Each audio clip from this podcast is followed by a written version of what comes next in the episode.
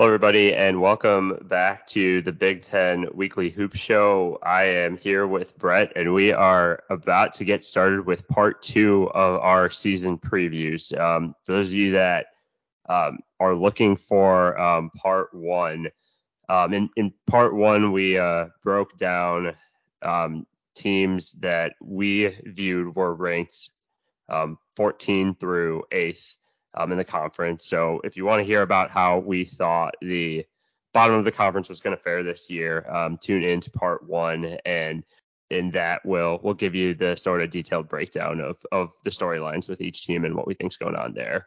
Um, here in part two, we're going to talk about the top of conference. So um, hopefully a lot more fun, um, hopefully a lot more riveting and passionate discussion.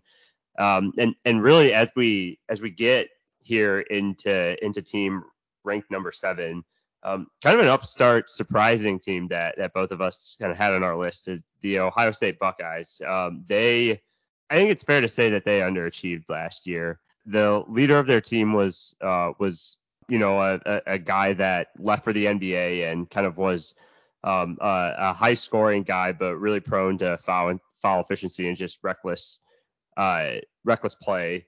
Um, this year, you know, with with Chris Holtmann, you know, I, I think they're they're potentially going to be a lot a lot more solid. But um, you know, as I mentioned, they they lose Bryce Sensabaugh and a, a few other role players, but you know they uh, they get they pick up Jamison Battle from the transfer portal, which I think is probably the the best uh, transfer nab that I arguably the best transfer nab that I think anyone in the conference acquired. Um, and uh, yeah, they they really I, I think had a had an okay kind of end of their season despite the some of the suppers they had in conference play in the middle. But Brett, maybe the question for you on these guys is is why did you sort of have them near the upper middle of the conference when they were sort of near the back end last year?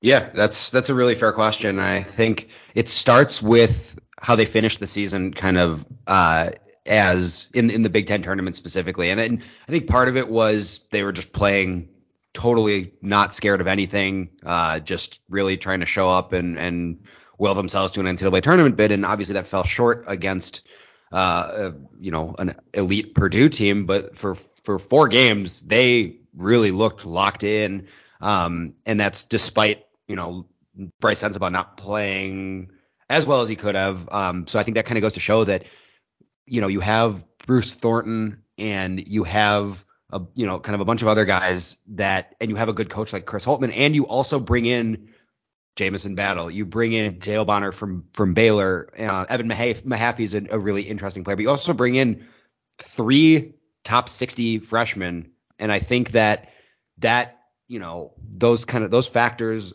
uh, and the cast surrounding Thornton, and you, when you kind of look to their front court, a really experienced front court of Zed Key and Felix Okpara, I think I think that the continuity and talent is sort of there in a way that the teams that we've talked about previously uh, on the last episode didn't necessarily have that. And you add Chris Holtmann into the mix, who I still believe is a really good coach, and uh, I think you've got a team that can, you know, make it back into the, into the NCAA tournament.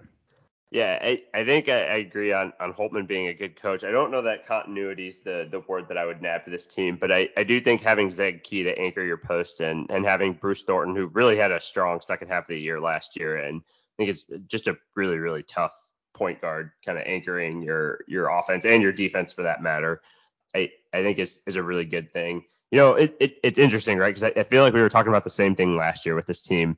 They nabbed a number of intriguing transfers, and they um, supposedly had a really really good recruiting class. Didn't necessarily pan out, but I agree. I mean, I don't know that there's, I mean, maybe other than Michigan State, I don't know there's anyone else in the rest of the conference that can really um, whose, recruiting class stacks up with what Ohio State's bringing in. You know, in, in some ways, I'd actually think it, it, it could be good because I, I don't think there's going to be super high expectations for the team. I think uh, the expectation is going to be that they improve and get back to consistent play. Uh, but I don't know that like, you know, we're in a world where they're going to be expected. I mean, probably to make the tournament's the expectation, but I think um, even just given the year they've had, they've kind of re-anchored people you know, back down a little bit. And so I think that'll give the freedom for some of these freshmen who are who are strong recruits, but not like prime prime time recruits to um, get some playing time and uh, learned the way of the road, anchored by, you know, a- along with the help of kind of Thornton and Key and, and uh, Battle. So interesting to see where Ohio State will will land this year. Um, moving to team number six now. So we have what was the surprise of the season last year in Northwestern in the Northwestern Wildcats. Um, they ended up finishing tied for second in the conference. Um, they they won a game in the NCAA tournament, and um, you know it, it it's interesting because that that obviously came out of nowhere for for both of us. Um, and it, it, when you look at how their roster turned over, I mean, you know, they lose some guys, they bring in some guys, but um, all in all, it, it, doesn't look like a, a super inspiring um, roster when you just look at the the face of it. But kind of when you start to go one level deeper, um, obviously Boo Buie, uh, all conference type player, you know, one of the best players in the conference. You kind of proved that last year.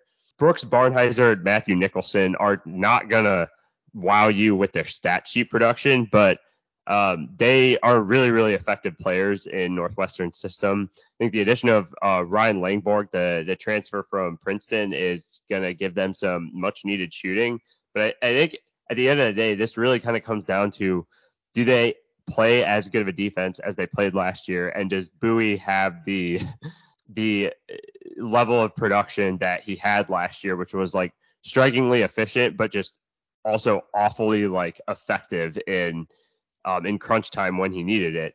Um, my my gut is going to tell me yes because they earned our trust last year, but I, I don't know, Brett. Curious, kind of what you think.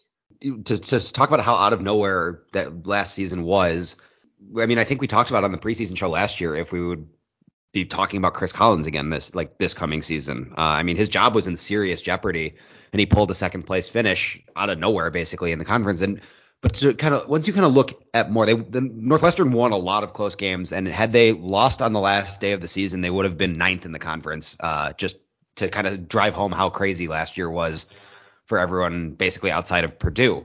Um, and you, you, mentioned kind of the effectiveness of Boo Buie and his ability to to take and make tough shots is is pretty unparalleled, I think, throughout the league. The interesting thing is there's no other real estab I mean, Langborg, you said brings in brings in shooting.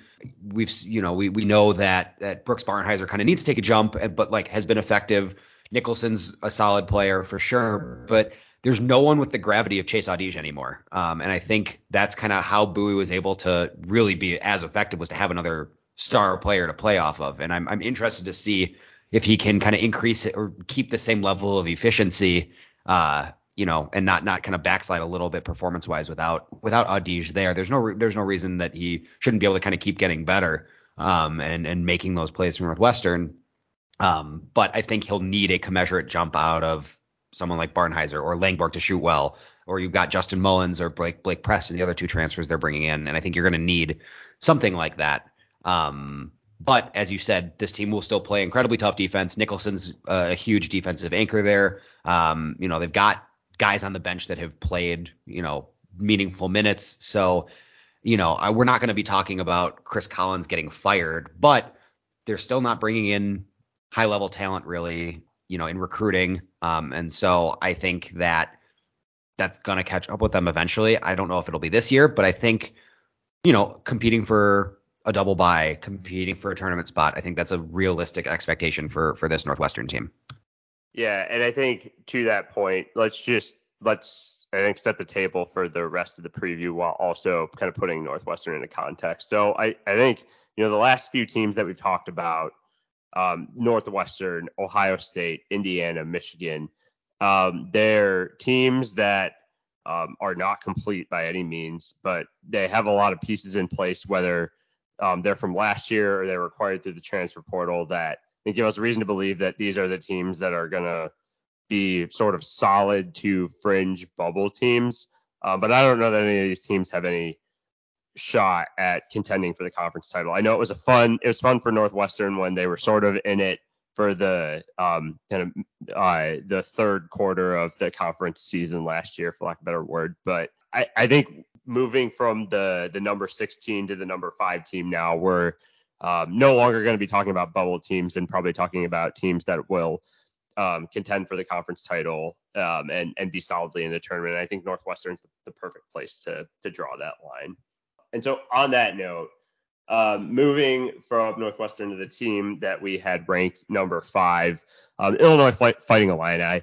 Um, now, maybe I'll go. I'll go first on them. I think there's a strong argument to have this team kind of higher on the list than where we have them, um, especially when you consider the fact that when you look at just who they're returning, um, you could maybe make the argument that they have three all-conference caliber players returning um, in in Terrence Shannon Jr., Coleman Hawkins, and I, I don't know that we put Dain Dainja in that category, but I actually think the center position in the conference, well, no one's going to be all conference over Zach Edey, but when you talk about second team, I think it's it's sort of a cluster of a lot of different guys that can end up, you know, being the the second best big in the conference. But all that being said, um, you know, it's it's those returning guys that I think are the reason why um, Illinois is up here. But the reason that they're not higher, in my opinion, is be, because of Brad Underwood and because I think our uh, we've been pretty, or at least I've been pretty um, consistent in my belief that I just don't think he does a good job um, as a coach harnessing the talent that he has and getting their full potential.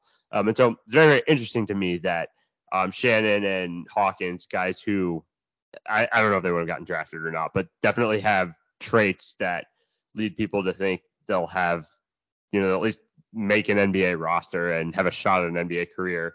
You know that that they're they're both back in town. Um, I don't know, you know, Underwood's to have to do a lot, at least with Hawkins, to get him to just play with any sense of IQ. Um, but I, I, think nonetheless, you know, Shannon's talent, the, the the combination of that trio, and I mean anything that they get out of the guard play, I think puts them, you know, in double bye contention, and I think they're clearly a notch above those teams six through nine that that we just referenced. Yeah, I mean, I, I think it, it, goes without saying that for for lack of better terminology, last year the, the vibes were just off with the with Illinois. Whether that was Skyy Clark leaving midway through the season, uh, you know, just kind of never really getting to where they should be given how much talent. I think we picked them as the conference champion last year, and they ended up losing an eight nine game to an Arkansas team that was way better than them you know, I think I think it took a while for them to really kind of figure out how to effectively use their pieces, and then guys started getting hurt, and it was just it was just kind of all over the place. The locker locker room rumors weren't weren't great. That being said, I think like yeah, there are definitely questions about Underwood's ability as a a personality manager, and even a little bit as a as an in game coach now. I think, but you know, you can't deny the all conference level caliber of Terrence Shannon. You can't deny that when Coleman Hawkins is playing within himself and not trying to do too much. He's got a lot of talent. He just immediately then makes five of the dumbest players plays you've seen in your life immediately after making one really good one. But if you look at his game against Wisconsin last year, I, he hit I think he went five of six from three when they hosted the Badgers and and had almost almost if not exactly 30 points and you know just eh, it, so you can see that it's there and it it can happen. It just needs to be more consistent, and he needs to stop turning the ball over so much and kind of doing all these dumb things. But you know, when you when you look at those two guys and the kind of collection of talent that they have coming in, uh, you know, Marcus Domask is a really good player from from Southern Illinois. Uh, Quincy Guerrier and Justin Harmon are both are both solid contributors. Um, and then they've got a, a top 65 guy coming in, uh, Amani Hansberry. Um, I think the but you you mentioned that anything they could get out of the guard spot is is a plus, obviously besides Shannon. And I, I think you really kind of have to drive that home point. Like I, it's it's kind of a disaster for them at the point guard now with with Sencire Harris or sorry with uh, Jayden Epps and Skyy Clark gone. I mean, Ty Rodgers is projected to be their top point guard, and and he can't shoot at all. I mean, it's it's a problem. And if you're if your point if your main point of attack guy, I mean, Shannon's going to be handling the ball a lot, so I, I think we'll see some development from Rodgers, but I am not really sure what else they have there. And with with point guard being so important, um, you know, you can't be having you can't have your, the initiator of your offense just be a guy you can play off of by five feet. Um, so I think they need to figure something out. Maybe that's just giving Shannon the ball all the time and and and running shooters around him, but I, I think that if they can't figure that out, they're gonna lose a lot of these close games if they can't effectively run an offense. Yeah, I, I do not trust Mr. Underwood to figure out their point guard situation. Um, just given given uh, his inability to figure out other more simple situations when he's had a lot more talent. So um, I think more of the story. I, yeah, I know. I, th- I think I, I, I am struggling to think of a coach that we've gone like all the way around on where we started where we were like I don't know about this and then they had a you know a good year and we are like okay like maybe he can do this and now we're back it's like just totally do not trust him again. Uh, I think he's he's lost whatever and reasonably so. I, I, I don't think it's a stretch to say that like Brad Underwood is a question mark now uh, in games. Yeah, and, and, as I was going to say, more of the story with Illinois, they're here because of their talent, not because of their coach. Um, I think in the past they've won despite their coach, but we'll save that for another podcast. Um, moving on to team number four here. Um, the fourth place team that we are going to talk about now is the Wisconsin Badgers. Um, we hype on this podcast a lot about the importance of roster continuity and um, success the following year. I think Northwestern was a really, really good example of that last year. And Wisconsin has a chance to be that team this year. Uh, they turn over, I believe, their entire starting five. Chucky Hepburn's back, um, back, Connor Essegian's back, Tyler Wahl's back, Steven Crowl back. Um, it's it's funny because when you look at the number of transfers coming into the conference by team, um, I think Wisconsin has the fewest of uh, of any team, maybe other than Michigan State. And the guy they're bringing in um, is an interesting prospect in um, AJ Storr from St. St. John. Um, but all that being said, you know, uh, this was a really, really underwhelming Wisconsin team last year. So I think it's it's fair for people to ask us why we have them so high. And I think there's no better person than you, Brett, to to make the case than that. Um, aside the fact that uh, they have really really strong roster continuity. And I I was gonna lead into well well you're a homer like oh come on they're four they were 20 and 15 last year they won nine conference games and that's all pretty fair. I just I think that basically everything that could have broke wrong for Wisconsin last year did and they still won 20 games uh, including you know on the road in Marquette and you know they they dropped some games they should not have blown that 17 point lead at Nebraska but it all started last year when Tyler Wahl went down with an injury against Minnesota, and it was an ankle injury, and he just wasn't right the rest of the year, pretty much. And he needed to be he. That's this is a guy that the team needs. Uh, you know, to finish around the basket, to be a distributor out of the post, and to be, you know, their their kind of top wing defender. Um, and you know, he was. It was this team just kind of kept missing layups, and it just it didn't have a you know, Chucky Hepburn was attempting to kind of be the go-to guy, but he shot worse from 2% than he did from 3% last year. And, you know, it's kind of hard to do to be the go-to guy when when that happens. So I think that just another year of experience and and getting his point guard skills up. And now, you know, you you always kind of the last few the read on Wisconsin last year has been the lack of outside shooting, and that's where you you look at Klesmit, you look at Connor Essegian, and you look at AJ Storr who shot 40% last year. Um, and you've got a top six that frankly, I would put against pretty much any other top six in the country. And there's more depth this year. Um, you know, with with kind of some of the freshmen they've got coming in with with Gus Yalden kind of being the most ready out of all of them, and Kamari McGee's back. Um, you know, there there's this team can go like eight ish deep uh, or nine deep pretty consistently, I think. Um, and I think that if they even get a couple breaks that they didn't get last year, you know, this is a team that's got double by potential. Um, and you know looked would be safely in the tournament uh, as opposed to last year where they were kind of on the bubble exclusively uh, after after Wahl went down. But you know it's going to come down to can this team actually make enough shots because you know the identity with, with Wisconsin is they're going to play slowish. Uh, they're going to be stalwart, like stout on the defensive end. Um, and you know adding a dimension in Storr, who's more athletic and and, and able to get to the rim better while still maintaining a decent outside shot is uh, going to be really big for this team. And I wouldn't be surprised if he ends up slotting into the starting lineup uh, and then letting Klesmit play more with the the the kind of reserve lineups, which would would be a huge bonus for Wisconsin that uh, had depth issues last year. Yeah, you know, I so I, I agree with you in that I think last year's Wisconsin team got unlucky, but the the where they finished was not a reflection of the talent on their team. It was more a reflection of a, a bunch of other stuff going on. That and and I agree. I I look forward to I think seeing the you know, dependable, reliable product that we're used to of the Greg, Greg Gard area era being, you know, I, I look forward to us trusting that we can see that a lot more this year with a more veteran roster. So um, I think more of the story, I don't know that it should shock anyone that we have Wisconsin this high, given their roster continuity and given um, how much talent we know is on this team. Um, but I, I, think that being said, that all that being said, um, it's not easy to, especially with how strong the middle of this conference is. Um, you know, they're I think also just mentally and collectively as a team, um, they're going to have to bring that punch like they've brought in the last couple of years. You know, Chucky Hepburn is is going to have to you know be the guy that takes the go-to shots. You know, Tyler Wahl is going to have to get back to the the form that we're used to and not the ragged play that we saw last year. Um, and Steven Crowl is going to be all reliable down there um, to help Wisconsin slow the game down and control the pace. Um, all right, moving to team number three now. We have the Maryland Terrapins ranked number three.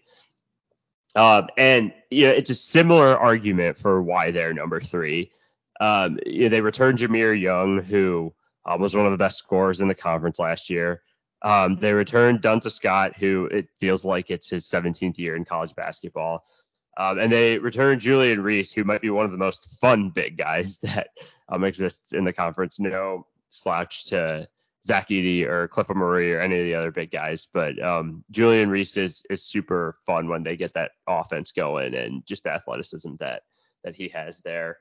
Um, you know, they they also you know bring in uh, a couple of top top 100 guys, including you know DeShawn Harris Smith, who uh, might be able to even slot his way into the starting lineup. Um, you know, just given uh, just given the pieces of their roster that aren't returning. Um, I, I think it'd be a pretty big accomplishment for Kevin Willard if these guys can finish all the way in third in um, th- this year. But I, I ultimately think the the argument for them is when you look at those three guys that are returning, I, I don't I, I think there's very few teams that can match up with them talent wise. Um, and you know, Kevin Willard proved to us that even though he might have been whining about the conference schedule and um, you know, we weren't sure whether he was gonna, you know, fit in there, you know, well, he had them playing pretty consistent basketball and you know, they they hit their expectations last year. There wasn't a, a drop off per se. Um, and I think that we can trust him that, you know, they're going to come out even better than this year, just given the the tools that he now has in his toolbox. Yeah, I mean, I think if you if you read kind of media previews of of the of the conference this year, like Maryland is like that the the sexy like underdog, you know, dark horse conference champion potential things, and I you know I don't think we need to get carried away, but I, I echo your your kind of being impressed with with what Kevin Willard brought in in his first season, kind of a piecemeal team, and now he gets guys that have bought into his system that can perform at a high level in in Julian Reese and and Donta Scott and and um uh Jahmir Young and you know Jahmir Young obviously a Charlotte transfer but came in and and really really played well consistently last year. Um so that's that's obviously huge to have a lead guard that can really control uh, control a game like that while also being explosive. Um, yeah, I mean, I, I think the the word out of out of you know their their preseason trip, I think, and some other stuff is that DeShawn Harris Smith is the real deal. And I mean, obviously, you know, everything's going to be skewed slightly, but he's a top 30 kid. And I think I think you, are right. The way that their roster breaks down, uh, he's going to have a, every opportunity to be an opening night starter. Um, and then Jamie Kaiser is another guy that that you're going to want to look for. Um, as a freshman. I think Jordan Geronimo is a really interesting transfer from Indiana in that, you know, he brings kind of some athleticism and, um, you know, he's not going to be asked to do too much, but team needs a burst of energy or, or some defense and he's going to be, he's going to be there to kind of make those hustle plays that go underappreciated. Um, so I think, I think the pieces are all there for this to be a, a good year for, you know, we're talking second weekend of the tournament, things like that. Um, and I think that you know, just despite losing a couple, you know, guys like Hakim Hart and Don Carey, uh, Kevin Willard has, has really kind of put this team in in position to to be successful as he's really starting to get his guys in there. Beyond that, I don't really know that I have much more to say um, with with respect to Maryland. So, you know, they're they're better than a fringe bubble team for sure, and that's you know probably why we um, you know don't don't have them in that middle tier of the conference. Um, but I, I think maybe the only other thing I'd say is while we have them at three, I don't know that I see this team cracking the top two. And I think that will be clear when we kind of actually start talking about the top two teams, which um, just like you're in midseason form with segues, I'll I'll give myself a pat on the back for um, making that a great segue to talk about the number two team that um, we have projected in the conference this year, which is the Michigan State Spartans. Uh, and with the Michigan State Spartans, so again, you have to start off with roster continuity when you talk about this team. Um, at the two guard positions, um, they return two veterans of the program, AJ Hoggard and Tyson Walker. Um, you've got Jaden Akins, who's a solid starter. You've got Malik Hall, who's arguably the heart and soul of their team. And you've got Mady Sissoko back. Now, um, this wasn't a conference title contending team last year. Uh, but you know, I, I, think given the injuries that they, they had last year um, and some of the just other uh, issues they had getting their um, stuck together at the beginning of the year, I think that's a solid, solid crew to go to battle with before we even talk about um, any of the other things going on with their team. Uh, now, I think on top of that, we need to talk about their recruiting class. Um, they're bringing in Xavier Booker, who is the 11th ranked recruit overall nationally, I believe. Um, and then they're bringing in two other guys who are uh, top 50. So that, all in all, they probably have the best recruiting class of um, any team in the conference, and none of them are going to have to start off the bat, which is you know, I think a great way to get those guys um, in, involved and integrated. I actually I think they're they're the only team that did, did they bring in a, a single transfer? I don't believe they did. Uh, no, they did not. Um, yeah, they have a four-man recruiting class, and the the lowest rated guy in that class is uh, number 124. So, uh, you know, I think I think there was a time for a couple years, you know, kind of post Jaren Jackson, where their recruiting was a little bit in uh, disarray, as kind of evidence by relying on guys like Joey Hauser and Tyson Walker through the transfer portal. But yeah, I mean, this is a crazy recruiting class. I feel like especially for a like recent Big Ten team. Right, and so I think even more reason where if these one if one of these guys ends up being like the real deal as a as a freshman, you know, there's room for maybe one of these more veteran guys to to take a back seat, um, depending on what position um, these guys break out at. But um, you know, I feel like it's it's been a little bit not like not that long, but it's been a little bit since we've really entered a season feeling like Michigan State's got a strong conference title contending team. They've they've been solid, but this team just feels a little bit different, doesn't it? It does, yeah. And I think I think it's because we've you know there have been good you know Michigan State teams with maybe higher preseason expectations, but I think you look at it and it's like they bring so many guys back. You know, you lose Joey Hauser, and that's pretty much it in terms of the the big contributors from last year. And obviously he'll be missed. He was an experienced player that was able to hit big shots, but I mean, you've got everybody else back and you're bringing in like you said, if one of these freshmen is ready to play, like that's such a huge bonus. Um, and obviously, you know, Xavier Booker is kind of the guy. And but you know, if you can bring a guy like Jeremy Fears, who's the number 32 recruit off the bench, he's a point guard. Um, and I mean, he's playing behind Hoggard and Tyson Walker, so they can play one of those guys with him too. It's it's you know, there's there's a lot of opportunity there for for some of these young guys to really kind of make an impact while not being the focus of anything, as you as you kind of mentioned. So, but I think you know everything context matters for everything, right? And I think the the number one question I have here is is kind of the front court. Um, you know, obviously Malik Hall, great player. Um, you know, will do a lot and does everything on the court, but I have, you know, Sissoko is a, an undersized big who can who can who's passable. He's definitely he's definitely a, a Big Ten level player. He's a Big Ten caliber player starter, but I, I don't know if I'd want him as my my best center. And you've got Jaxon Kohler too, who kind of showed some flashes last year. He's he's a little bit bigger. He's not as physical, so more of like a finesse big. And besides that, there's not a lot there. And uh, you know, they're they're they're the guard, the front courts and the or the back court and the wings are going to be really really good. I think it's if they can get consistent production, you know, without Sissoko fouling, which he is he's prone to foul trouble, and and if Kohler can get a little bit better offensively and, and a little more physical, like that's what elevates the ceiling for this team into, you know, are we talking Final Four contenders? or something like that. Yeah, well, and that's where I think you know Xavier Booker. Well, uh, yeah, that, that's where I think he comes in. But I think also you're 100% right to bring that up because no no team can contend with our number one team that we're going to talk about in a second here without having a um, a, a, a big guy that they can rely on and have that position solidified. Um, and so I think you make an interesting argument in that you know Michigan State uh, well, they've got some guys. Um, I think there's definitely teams that even lower down on our list that have that position a little bit more solidified.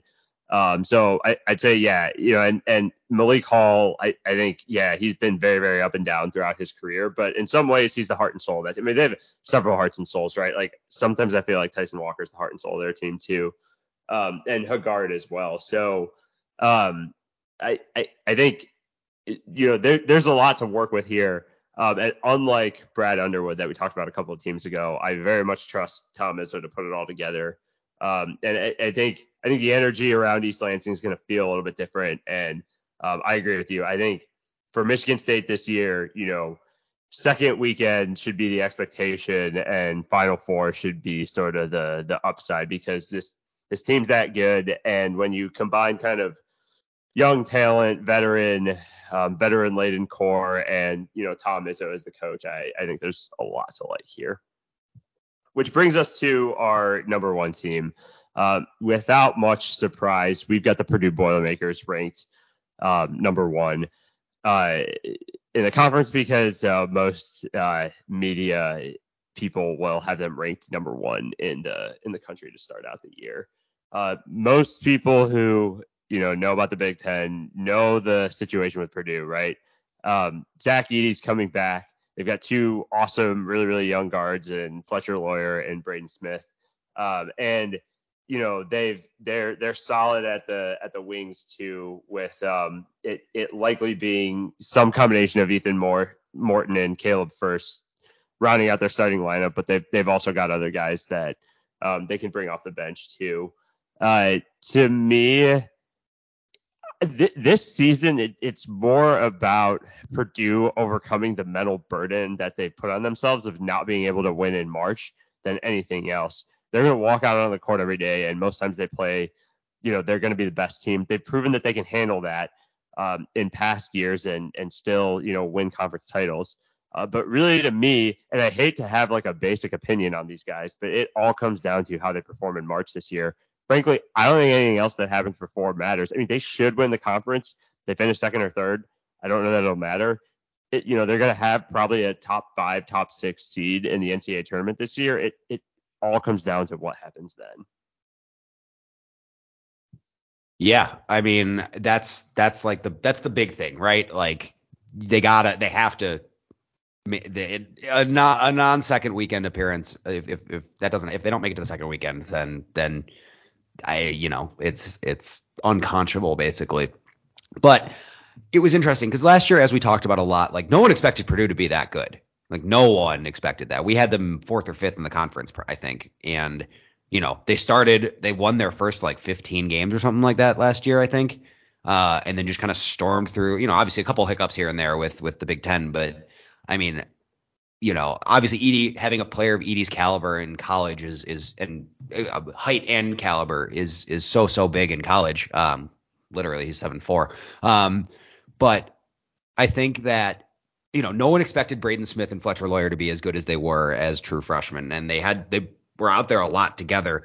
I think what you're looking for this year is you know they bring back all of their wings, and I think really I'm looking at Trey Kaufman Renn um, specifically to to kind of provide more of a jolt uh, in the wing. We've seen Mason Gillis for 37 years in college. We've seen Caleb Furst, and you know both of those guys have their moments, but there's a lack of consistency on the wing specifically with Purdue um, that they can't quite figure it out, and that's why I think one of them is really needs to take this leap and be more consistent, and uh, so that they have kind of you know options if teams swarm Edey like Fairleigh Dickinson did, and um, so I think, but yeah, and it also comes down to, as you mentioned, kind of the mental block of of the of losing to a 16 seed, um, which obviously you know Virginia was able to do it. I, I you know Matt Painter is a good coach, and I think that he will have his guys ready for what is a pretty daunting non-conference schedule.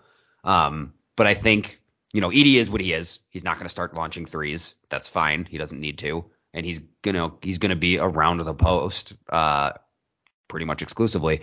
So I think it's on you know Loyer and Smith to be to just keep getting better, which there's no sign that they won't. It's on Furst and Morton and Gillis and Kaufman Renn to like kind of prove that they can be a go an option if they need to when things are looking dire. Um, and it's just it's going to be when it gets to March, as you mentioned, like it's also like you know they've lost to a 15 seed and a 16 seed in, in consecutive years, and it's just kind of getting over that and imposing your will and playing your style of basketball, even if teams try to make it hard to do so uh, come come tournament time. But yeah, I mean, I think I think the battle of Michigan State Purdue is going to be very interesting. I think you could have put either like you know if if one of us had put Michigan State at number one, I wouldn't have been super shocked. Um, but these the Purdue along with Michigan State is the clear class of the conference uh, as things stand right now.